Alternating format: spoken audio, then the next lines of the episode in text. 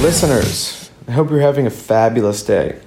I'm coming up on two weeks in Sydney and it has been busy. My name is Jake Urich, and this is episode two of Plus 16 Hours, Victoria Street. In just a few short weeks, I have found myself apartment, signed on it, got all the apartment essentials, and have started a new project for work. If I do say so myself, the place is looking pretty, pretty good. And I did it with one less day. I didn't even have an October 15th at all. In fact, I'll really never be sure that October 15th happened as I left the US on a Sunday evening and arrived in Sydney on a Tuesday morning. The flight from US was quite long, but I'll give one tip do not eat on planes. I did not eat anything during my travels. I just drank water, and it ended up being about a 30 hour fast before I ate. And I was totally fine. Now, I, I endorse fasting in general, but it works especially well with flights because your digestive system slows considerably when up in the air.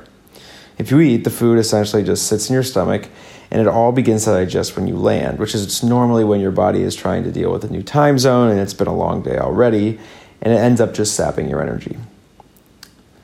Plus, airplane food is normally garbage, so my advice is next time you have a long flight, try not eating. It really helps with the jet lag.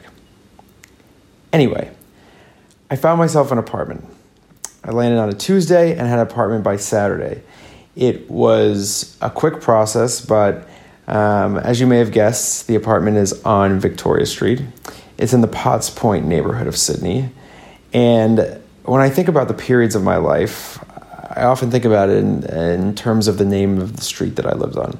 There's Patricians Lane, Cannon Drive, Corby Boulevard, and Kenmore Avenues, to name a few.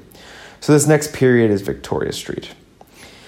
Overall, the apartment is extremely convenient, uh, very close to work, but also uh, quite easy to get to anywhere else in the city. I love the spot. It's a great studio with plenty of room to house any potential visitors. In my mind, uh, one of the reasons I could make this choice so quickly was that um, there are choices in life that are right and wrong, and there are choices that are right if you make them so.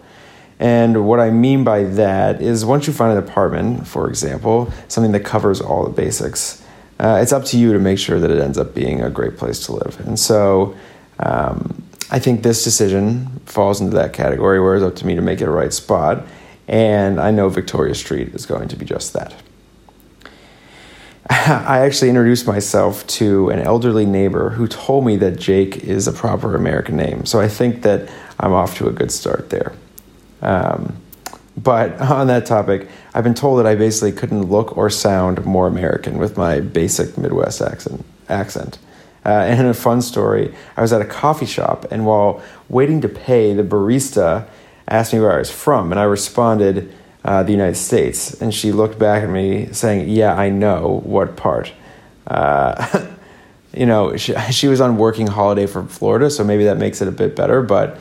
Um, I guess that my Americanism comes across very strongly even when ordering coffee. So, before we close, two other cool tidbits. Uh, I was surprised to find that you can make mobile donations in church collection trays in some places, um, which is pretty high tech and feels weird, but at the same time, it's nice if you ever forget cash. Uh, and the second thing is, you can actually get coins out of ATMs fairly easily here, which is awesome when you have to get laundry done. So I'll continue to share fun things that I, I see here, and maybe some of them should even be brought back to the US. But uh, for me, here, work has been off to a fast start, but I've been meeting tons of people and getting settled. And really, uh, much of the stressful part of finding a place to live and uh, settling in is over, and so it should all be fun from here. Anyway, until next time, my friends.